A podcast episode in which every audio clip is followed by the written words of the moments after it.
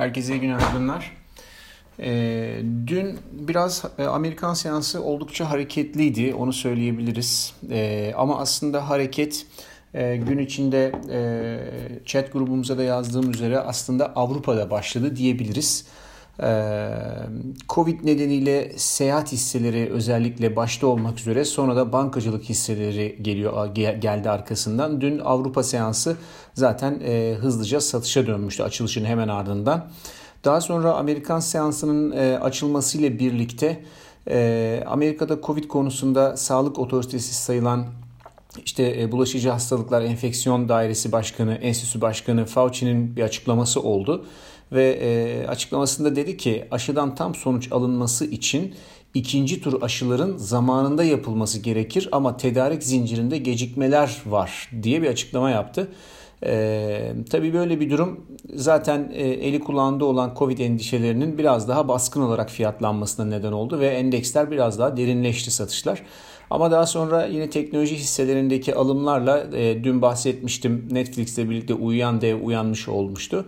Net e, şeydeki teknoloji hisselerindeki alımlarla tekrar S&P 500 ve Nasdaq e, yukarı doğru gittiler. Günü e, işte artı civarlarında hepsi kapatmayı başardı. Şimdi bu sabah Asya seansında Çin ve Tayvan endeksleri %2'den fazla olmak üzere e, her yer yine satıcılı e, işlem görüyor. Kırmızıda. Amerikan vadelileri de e, bunu takip ediyor. Yarımlık bir satışla ortalama olarak. Dolayısıyla e, piyasa aslında tekrar böyle biraz aşağı doğru dönmüş vaziyette. Sebeplerden bir tanesi yine bu Covid ile ilgili olarak lockdownlar, seyahat engellerinin artması, sınır kontrollerinin artması. Ayrıca bir de e, yani bu temel temel kaynağı şeyin zayıflığın yanında e, Amerika'daki destek paketinin onay sürecinin bir aydan fazla süreceği yönünde haberler var. E, hatta şöyle şey, e, şey Başkan Biden da e, destek paketi konusunda pazarlığa açık olduğunu söyledi. Dolayısıyla bu hem sürecin uzayacağını yani top bir oraya gidecek bir buraya gelecek pazarlıkta orta yolu bulmak için hem de e, diğer yandan da bizim de beklentimize uygun olarak paketin önemli değişikliklere uğradıktan sonra kabul göreceği konusundaki düşünceyi biraz daha canlandırıyor. Şimdi bu e, iki nedenden dolayı endeksler için aslında tehlike arz ediyor.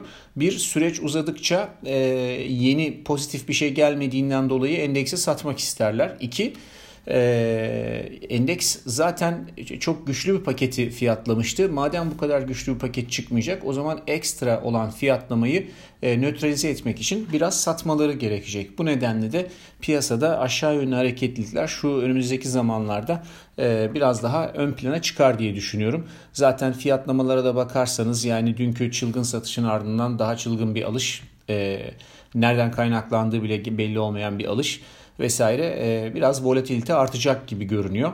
Zaten aslında dün volatilite endeksine bakarsak e, Cuma günü kapanışın üzerine %21 yükseldi. E, ama daha sonrasında geri çekilmeyle birlikte işte endeksin yukarı gitmesiyle birlikte %5.84 yukarıda kapattı.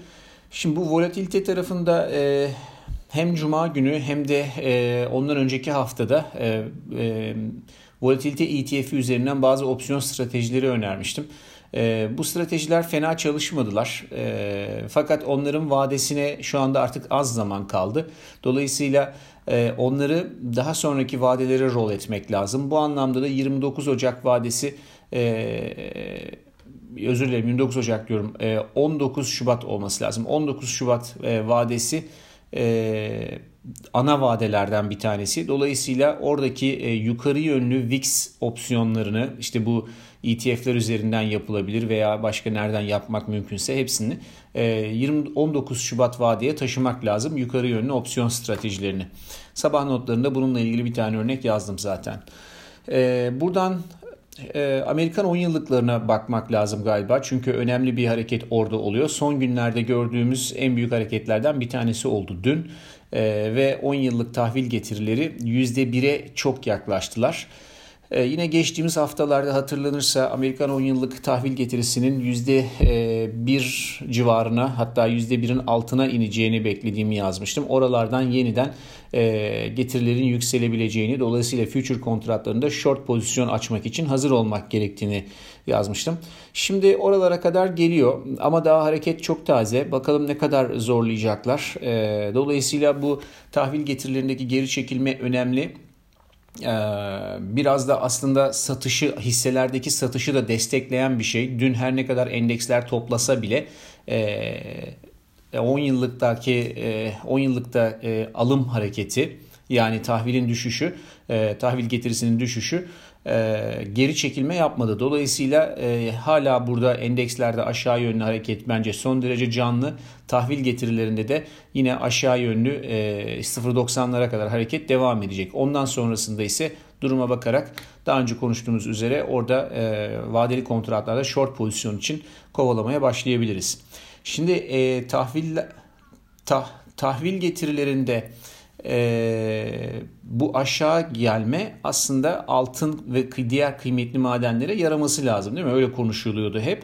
E, tabii reel getiri fonksiyonu yani e, sadece 10 yıllık getiri değil reel getiri fonksiyonunda çok büyük bir değişme olmadığı için e, bu altında e, çok önemli bir fiyat hareketine neden olmadı. Dolayısıyla 10 yıllık getirilerin aşağı gelirken altının yükselememesi boğalar için pek iyi bir haber sayılmaz aslında.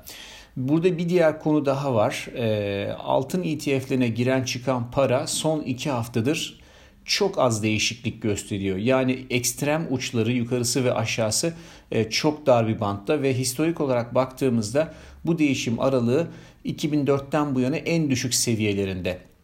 Hatta e, toplam altın ETF büyüklüğüne baktığımız zaman ona oranlı olan para giriş çıkışı rekor düşük seviyede. Çünkü neden? Hem giriş çıkışlar az hem de altın ETF'lerindeki miktar çok yüksek. Dolayısıyla rasyosu daha da küçük oluyor.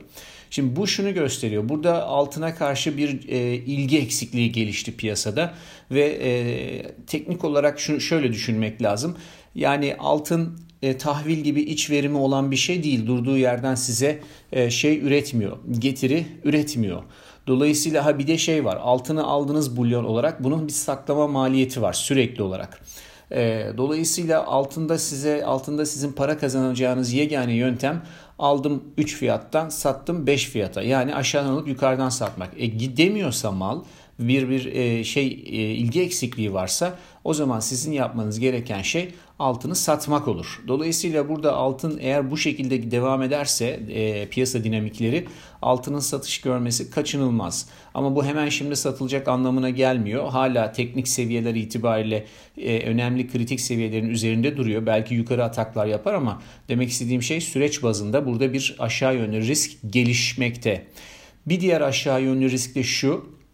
Ee, Çin tabi biliyorsunuz hangi piyasadan bahsedersek bahsedelim o piyasanın bir, bir balinasıdır. Ee, altın tarafında da yine e, öyle sayılıyor ve e, önümüzdeki haftalarda Şubat ayının yanlış hatırlamıyorsam ikinci e, haftasında olacak. Çin yeni yıl tatili başlayacak. Çin yeni yıl tatilinin gelmesiyle birlikte piyasadaki balinalardan bir tanesi kaybolmuş olacak bir süreliğine. Dolayısıyla büyük bir alıcının kaybolması yine o varlık için aşağı yönlü risklerin artması anlamına gelir. Ee, dolayısıyla eğer altın kısa zamanda yukarı doğru herhangi bir nedenden dolayı gidemez ise e, bu 200 günlük ortalamaları falan aşağı doğru kırma ihtimali artar. Ee, onu kenarda tutmak lazım. Tabi gümüş de aynı şekilde ona eşlik eder. Ee, başka bir konu bakır e, piyasasında Dün e, bakır fiyatı da e, yine aşağı gelip yukarı toplayan arkadaşlar arasında. E, hatta baktığınız zaman son 6 günün 3'ünde buna benzer hareketler yaparak günlük grafiklerde aşağı doğru bir kuyruklar bıraktı. Bunlar çok belirgin bir şekilde aşağı gitmemek için şey piyasayı tuttuklarını gösteriyor.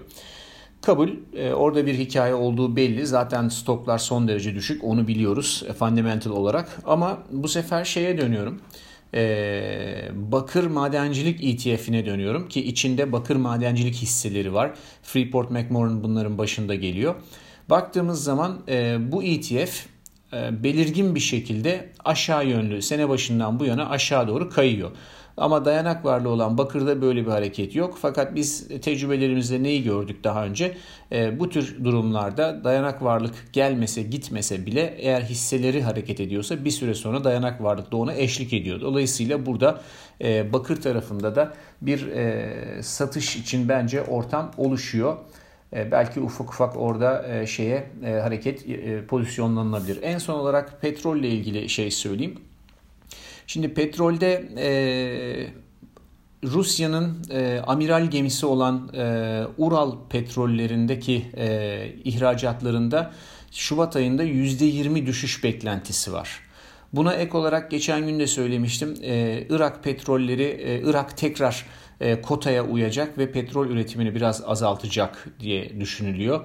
Yine e, Libya'nın e, petrol tedarik zincirinde problemler olduğu haberleri var.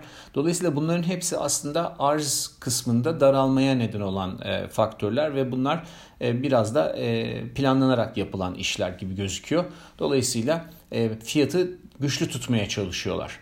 Hatta şeye de bakarsak eğer e, vade eğrisine bakarsak petrolün e, vadeleri arasındaki e, fiyat farkına bakarsak yakın vadelerin artık bir süredir daha yüksek e, fiyatlanıyor olması buradaki bir e, arz e, zincirinde e, arz sıkıntısı diyelim arz zinciri demeyelim bir arz e, sıkıntısı olduğunu gösteriyor. Şimdi bu bir şey. E, talep tarafında da e, ciddi anlamda biliyorsunuz zaten söylüyoruz orada bir daralma söz konusu. Hangisinin yeneceğini şu anda bu verilere bakarak söylemek çok kolay değil. Ama e, bizim görüşümüz endekslerle birlikte e, petrolün de e, hepsinin aşağı doğru gelme ihtimalinin e, son derece yüksek olduğu yönünde. E, bugünlük piyasada bu kadar. E, herkese iyi seanslar diliyorum.